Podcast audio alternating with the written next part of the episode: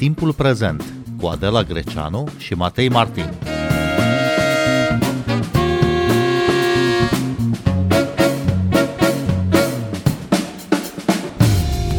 Bine v-am găsit! Noi suntem Adela Greceanu și Matei Martin și invitatul nostru este Sever Voinescu, redactor șef la Dilema Veche. Bun venit la Radio România Cultural! Bine v-am găsit! Dilema Veche ne propune săptămâna aceasta o discuție despre război, războiul de acum și războaiele din alte vremuri. Într-o discuție pe care am avut-o aici cu istoricul Armand Goșu, înainte de invazia rusească în Ucraina, el ne-a spus așa: nu se va anunța la mica publicitate războiul. Era perioada aceea când analiștii istorici încercau să decripteze intențiile președintelui rus Vladimir Putin, care adusese trupe și armament la granița cu Ucraina. A fost surprinsă lumea occidentală de izbucnirea acestui război la granițele Uniunii Europene, Sever Voinescu? Păi nu cred, pentru că, în fine, americanii și o grămadă de alte oficialități au tot anunțat. O să înceapă, e iminent, avem informații, lucrurile astea s-au spus public. Sigur că foarte mulți spuneau, nu o să se întâmple, era mai degrabă un wishful thinking decât o analiză. Și s-a întâmplat. Deci eu n-aș spune că informația ca atare a șocat. Războiul însă ca atare, în desfășurarea lui evenimențială, în epica lui, dacă vreți, șochează întotdeauna, chiar dacă e anunțat. Chiar dacă ni se spune, atenție, mâine la 8 e război și mâine la 8 începe un război, tot vom fi șocați, pentru că e o grozăvie umană înainte de orice, și când spun umană, nu mă refer numai la psihologie aici, ci mă refer strict la corpul, la fizic, la sânge, la suferință, la urlet. E bine, de lucrurile astea nu se poate să nu fii surprins, chiar dacă, să spun informațional, știai că se vor întâmpla. Lumea europeană, cu excepția războaielor din fosta Iugoslavie din anii 90, e o lume în care s-a trăit în pace, fără măcar amenințarea războiului, vreme de peste 70 de ani. Asta o face mai puternică sau mai vulnerabilă în confruntarea cu realitatea războiului din Ucraina? Asta e tare întrebarea. Vedeți dumneavoastră, societatea europeană s-a schimbat mult în istoria ei și noi avem în dosar, să spun așa, câteva puncte în care subliniem asta. În antichitate, starea de război era starea firească. De pace era o stare de excepție, o stare uimitoare. Sigur că oamenii preferau pacea. Asta ne spun toate sursele noastre, de pildă raportându-ne la Grecia antică, una din rădăcinile majore ale culturii europene, și la Roma și așa mai departe. Însă războiul era starea obișnuită. Între timp lucrurile au evoluat. Teoria mea este că impactul creștinismului a fost foarte puternic și încet, încet războaiele au început să devină mai rare. Încet, încet perioadele de pace au început să fie mai lungi decât perioadele de război. Însă războaiele au devenit din ce în ce mai distrugătoare. Asta pentru că tehnologia a mers înainte și pentru că oamenii au inventat arme cu o forță de distrugere din ce în ce mai mare. Și am ajuns până astăzi, când vedem ce se întâmplă. Acum, ca să vă răspund la întrebare, eu vă spun că și războaiele astăzi se duc într-un asemenea fel, încât oamenii sunt la fel de vulnerabili. Adică ce vreau să spun este că dacă măcar războiul din antichitate era un contact fizic direct între un luptător și altul, între o armată și alta, în care combatanții se puteau privi în ochi, sângele celuilalt îmi putea păta mie pielea, auzeam toate respirațiile, auzeam toate urletele. Era un contact fizic direct. Astăzi războiul este aproape un joc de joystick. Oamenii stau în dărătul unui ecran undeva departe și au niște jucărele numite drone care merg la mii de kilometri distanță și alea fac treaba. Prin urmare, la nivel militar, eu nu știu dacă această evoluție este una care face pe oameni mai puternici, pentru că înțeleg prin putere responsabilitate. Și mie mi se pare că tipul de tehnologie care e dezvoltată astăzi pentru război este, fapt, o tehnologie care în același timp înlătură vinovății și înlătură un sentiment de culpă pe care în mod natural l-ar avea un om, sau măcar un dubiu moral pe care l-ar avea un om în momentul în care merge la război. Eu nu cred că ultimii 70 de ani i-au făcut pe europeni mai puternici, pentru că aici nu e vorba numai de război. Pacea însă se vulnerabilizează. În ce sens? că pe de o parte te face să crezi că nu mai sunt posibile războaiele și atunci te mai pregătești pentru asta. Și atunci când ele se întâmplă, ești complet descoperit. Dar pe de altă parte îți creează fel de fel de dependențe. Și e limpede că în 70 de ani, sau mai ales în ultimii 30 de ani, e un tip de dependență, în cazul ăsta energetică, a Occidentului față de Rusia, care paradoxal face Occidentul mult mai vulnerabil. Și aici este iarăși o logică omenească politică, de fapt, complet defectă. Faptul că Occidentul a intrat în această ideologie green, care este o prostie de la cap la coadă, gândindu-se că toate sursele energetice cunoscute, de energie cunoscute de pe teritoriul Occidentului se închid că sunt poluante, dar în același timp îmi iau Occidentul din Rusia, unde, apropo, nu mă mai întreb dacă sursele alea sunt poluante sau nu. Nimeni nu se întreabă dacă rușii poluează sau nu poluează când extrag gaz și așa mai departe. Dar noi nu mai vrem să extragem pentru că poluăm. Vedeți, sunt niște lucruri care, de fapt, răspund direct întrebării dumneavoastră și anume, societatea occidentală, omul occidental și omul politic occidental este mult mai vulnerabil și mai slăbit astăzi după 70 de ani de pace. Și am văzut în primele zile după invadarea Ucrainei un haos decizional, o ambiguitate, o nesiguranță. Apoi Europa s-a mobilizat destul de repede până la urmă și destul de bine. Ce presupune adaptarea la această nouă condiție a războiului? Eu nu știu dacă s-a mobilizat. Nu știu dacă vi se pare că poziția Germaniei versus poziția britanică, că poziția Ungariei versus poziția Franței, care și poziția Franței e bizară, adică ai o poziție clară la nivelul guvernului, dar în același timp guvernul spune nu pot să mă bag peste corporații. Și ai Renault și Auchan și altele care își continuă business as usual în Rusia. Adică nouă ne place să spunem suntem uniți, ia uite cum am răspuns, ia uite ce coeziune și ne cântăm, ne felicităm. Și eu nu știu dacă e chiar așa o mare coeziune. Există o coeziune la nivel politic unde, da, toată lumea condamnă ferm absolut, ceea ce face acest dement Putin. Dar eu n-aș spune așa că e cine știe ce mare coeziune. Uitați-vă, Polonia vrea să aibă un anumit tip de abordare a conflictului, Germania vrea să-l aibă pe altul. Când vine vorba de lucruri concrete, cum îl ajutăm pe Zelenski, dacă vrem să-l ajutăm. Unii zic într-un fel, unii zic într-un fel. Omul ne spune de ce are nevoie și noi spunem ce îi putem da. Nu știu, încep să cred că și noi începem să vehiculăm niște lucruri care mi se par așa că sunt reale, dar nu știu în ce măsură sunt. În același timp, Sever Voinescu, sunt foarte multe sancțiuni date de Occident Rusiei, sancțiuni care se întorc uneori împotriva economiei europene, astăzi mai slabă decât era înainte. Deci ce înseamnă această adaptare la noile condiții ale războiului și mai ales reinventarea relațiilor cu Rusia, statul agresor? Mie mi se pare că aici e un lucru, dacă nu ești implicat direct în război, cum e poporul ucrainean, cum e poporul rus, în momentul ăsta și sper, Doamne ajută, să nu se extindă. Pentru toți ceilalți război este o imensă provocare morală. Pentru absolut toți. Înainte de a fi o provocare directă, fizică, să zic așa, o provocare morală. Bun. Cum răspunzi unei provocări morale?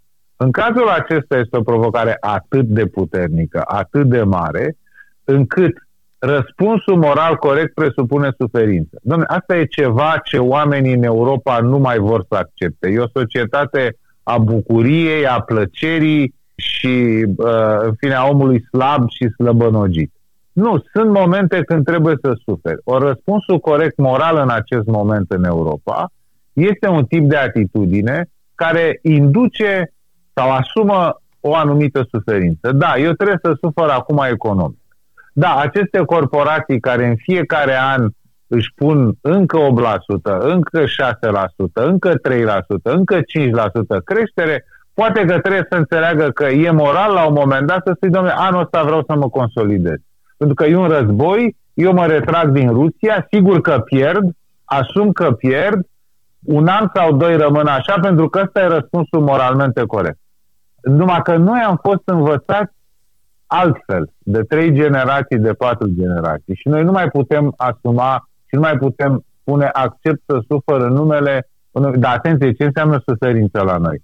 Înseamnă, de pildă, să nu mai fac 3 vacanțe pe an. Înseamnă, de pildă, să nu mai schimb mașina odată la 3 ani, ci să schimb odată la 7 ani. Înseamnă să nu mai vreau o anumită creștere de venituri pentru următorii 2 ani, pentru că asta e lumea în care trăim. Europeanul nu e obișnuit să facă asta. Nu vrea să facă asta. Și mai mult, există ideologii care îi bagă în cap că nici nu trebuie să accepte să facă asta. Inclusiv cea mai perversă dintre ele, care spune: dă-i lui Putin ce vrea ca tu să-ți păstrezi cele 3 vacanțe pe an și să schimbi mașina la 3 ani. Dă-i lui Putin ce vrea. Și sunt foarte mulți care gândesc așa. Asta este nu numai moralmente condamnabil, dar este de fapt o dovadă de imensă slăbiciune. Și asta arată un mod în care, cum se spune, anapoda, în care un om se poate raporta la realitatea unui război. Bun, economia politică, macroeconomia, toate acestea influențează până la urmă viața cotidiană a oamenilor. Cum vedeți că se va schimba relația cu Rusia în următorii ani, în următorul deceniu, poate? Doamne, eu am un coșmar și o să vă povestesc care este, pe scurt, coșmarul meu de câteva zile. Ce au făcut ucrainenii, o treabă absolut formidabilă. Ucrainenii par a câștiga războiul. Dacă aș fi spus asta acum o lună jumate, toată lumea râdea, suna ca banc. Dar, în fine, sunt multe situații și rușii sunt neașteptat de slab și ucrainenii sunt neașteptat de buni și în momentul ăsta ei chiar pot câștiga război.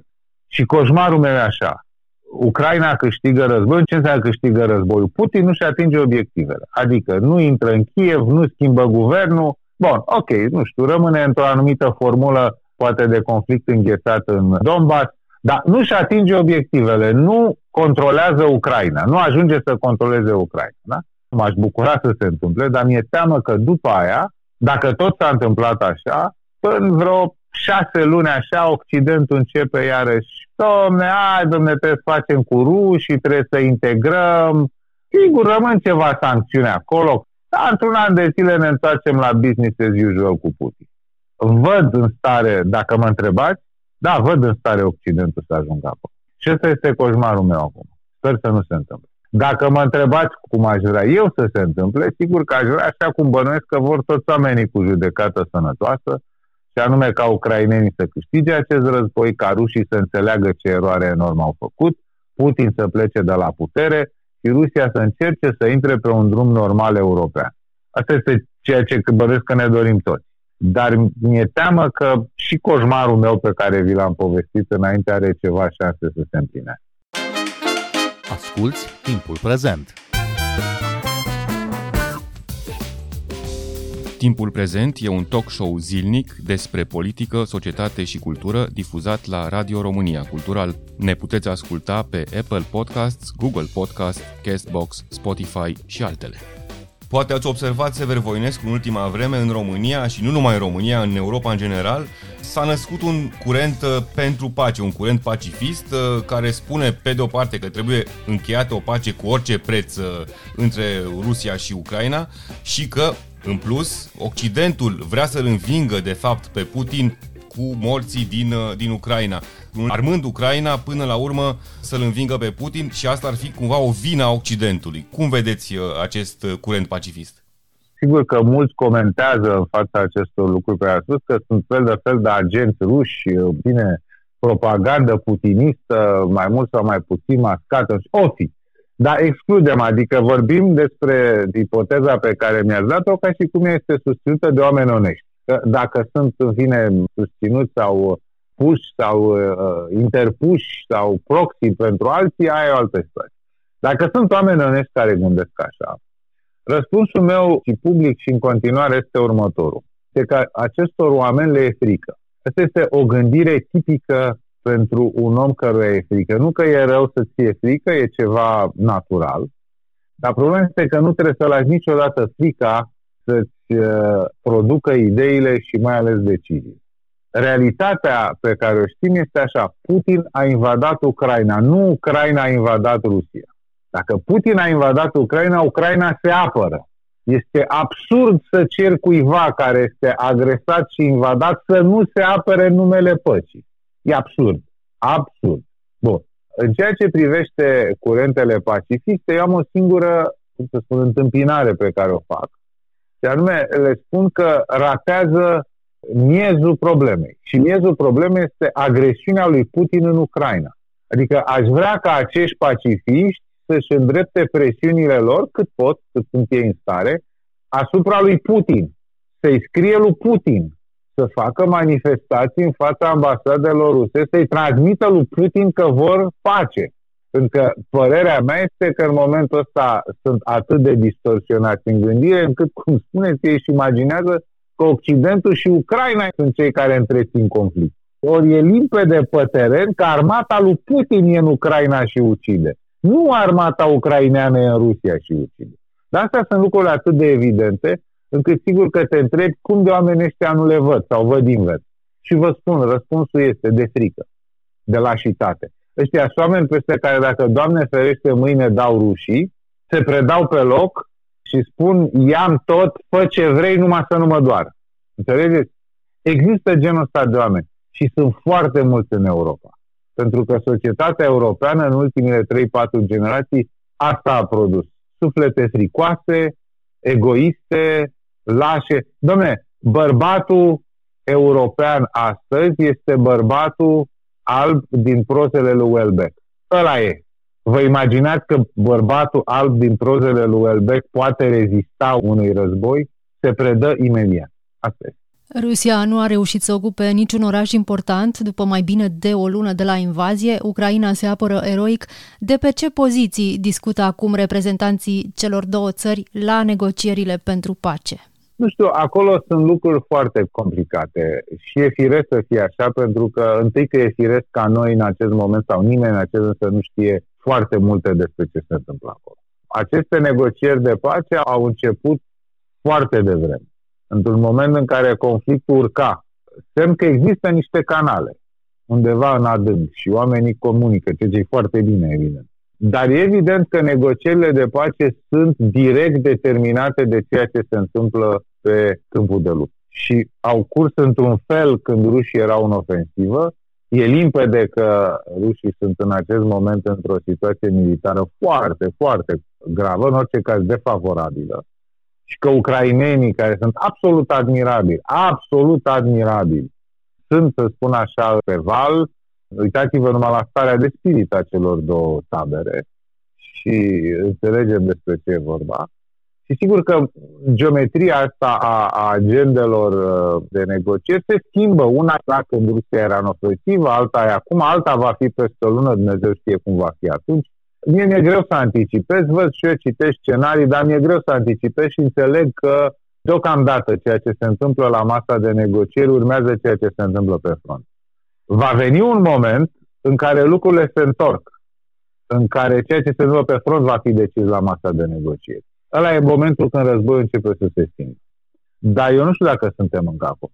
Sentimentul meu este că suntem încă la momentul la care ceea ce se întâmplă pe front decide ceea ce se întâmplă la negocieri, și în momentul în care o să vedem că ceea ce se întâmplă la negocieri are efect pe front, adică când o să fim anunțați, de pildă, s-a decis că în locul cu tare războiul încetează și acolo războiul va înceta, să știm că în momentul ăla se termină războiul. Ați văzut deja, Sever Voinescu, se conturează un tratat de pace, nu e încă clar exact pe puncte ce va urma. Știm deja sau bănuim că e vorba despre un statut neutru al Ucrainei, despre dezarmarea Ucrainei, despre garanții de securitate oferite internațional într-un context încă neclar definit și de o situație încă necunoscută pe termen nedeterminat pentru zonele ocupate deja de Rusia, cum ar fi Crimea sau Donbassul. Cum vi se pare acest context? Știți că îmi place că ați spus așa, ceea ce știm sunt următoarele lucruri și ați folosit abundent cuvântul necunoscut și indefinit. Așa e, mult necunoscut și mult indefinit. Nu știu ce se va întâmpla, dar există aici un principiu și ăsta e ceva ce inclusiv pacifiștii nu înțeleg și aici pacifiștii sunt exact ca Putin. Și anume, ei nu dau niciun fel de cuvânt ucrainenilor în legătură cu propria lor țară. Adică îi spun, dom'le, în numele păcii să facem cum vrea Putin. Sau în numele păcii să se întâlnească Biden cu Putin și ei să decidă cum e. Dar fie pace. Dom'le, dar ucrainenii au dreptul să spună ce vor ei pe lumea asta și în viața asta, cu țara lor, sau nu? După părerea mea, au. Nu numai că l-au, dar în momentul ăsta și l-au și câștigat cu sânge și cu demnitate. Prin urmare, ceea ce eu aștept este o soluție și sunt convins că așa va fi, o soluție care va reflecta și sau în mod puternic, dacă nu cumva decisiv, voința ucrainenilor. Dacă ei o vor drumul acesta sau e singurul posibil pentru ei sau nu știu, e decizia lor, așa să fie.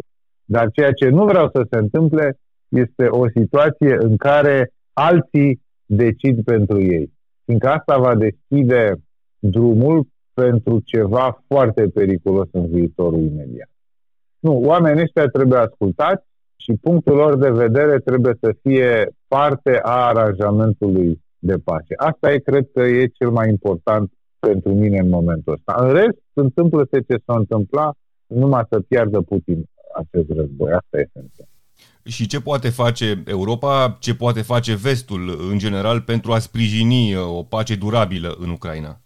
Păi, din punctul meu de vedere, ce poate face Europa, ce poate face Vestul este să dezvolte o structură de apărare în Est foarte puternică, capabilă să descurajeze. Eu nu știu, rămâne în continuare așa o idee, o întrebare asupra capacității NATO de descurajare în fața unui dement precum Putin. Da, în fine. Până acum, 80 de ani de când există NATO, a funcționat foarte bine în planul ăsta al descurajării și sper să funcționeze în continuare. Dar în orice caz, trebuie să continue o politică în care, în permanență, rușii să fie descurajați după mine. Pe de altă parte, eu cred că în relația cu Ucraina, Europa va trebui să arate foarte multă susținere. Cred că o aderare a Ucrainei la Uniunea Europeană poate fi avută în vedere și mai cred că, investiții și business mult în Ucraina dinspre Europa trebuie făcut. Iar cu Rusia, știți cum, există o vorbă veche englezească, zice "Trust them, but keep your powder dry." Relația de încredere cu Rusia nu se va putea și nu se poate și nu e normal să mai poate fi clădită altfel decât cu pistolul încărcat în buzunar. Înțeleg, domnule Sever Voinescu, că lupta pentru pace se duce cu arme, de fapt. Da, lupta pentru pace se duce cu arme, se duce cu înarmare. Da, asta este situația. Asta e lumea în care trăim. Trebuie să înțelegem lucrul ăsta. Știți cum pacifiștii spun așa: dacă ai arme, e tot mai posibil să încerci să le și folosești și atunci nu e în regulă. Da, numai că asta este o logică, vezi numai cu un ochi. E adevărat, dacă unul singur are arme și alții n-au, nu e în regulă și atunci, într-adevăr, ăla e înclinat să le folosească ca să își asigure dominația. Dar dacă actorii principali, cât sunt în lume, 4, 5, nu? Sau să vorbim de puterile nucleare, toți au arme, atunci armele funcționează ca descurajare. Când tu știi că și celălalt are arme, ești descurajat să o folosești pe asta. Asta este lumea în care trăim, este o lume defectă, admit, este o lume căzută, sau știu bine ca creștini, dar asta este. Prin urmare, nu pot imagina pacea în Europa în continuare, în afara unui sistem de securitate militar foarte solid și foarte performant. Sever Voinescu, vedeți posibilă democrația în Rusia într-un viitor mai apropiat sau mai îndepărtat? Nu, răspunsul e nu. Cred că Rusia este o dihanie imposibil de condus într-un sistem democratic. Asta nu înseamnă că Rusia nu poate fi o țară plauzibilă, care să se țină de cuvânt, un actor rațional, util în planul internațional, un partener pentru afaceri, un partener în proiecte globale. Asta nu înseamnă că nu sunt așa, dar nu cred. Pentru că de mult am încetat să mai cred că democrația este soluția globală pentru toți. Democrația se potrivește în unele locuri, în alte locuri nu se potrivește. Nu cred că Rusia va putea fi, cel puțin în timpul vieții mele, nu? Nu cred că Rusia va putea fi vreodată condusă democratic. Sever Voinescu, vă mulțumim pentru această discuție. Cu mare plăcere. Noi suntem Adela Greceanu și Matei Martin. Ne găsiți și pe platformele de podcast. Abonați-vă la Timpul Prezent pe Apple Podcasts, Google Podcasts și Spotify. Cu bine, pe curând!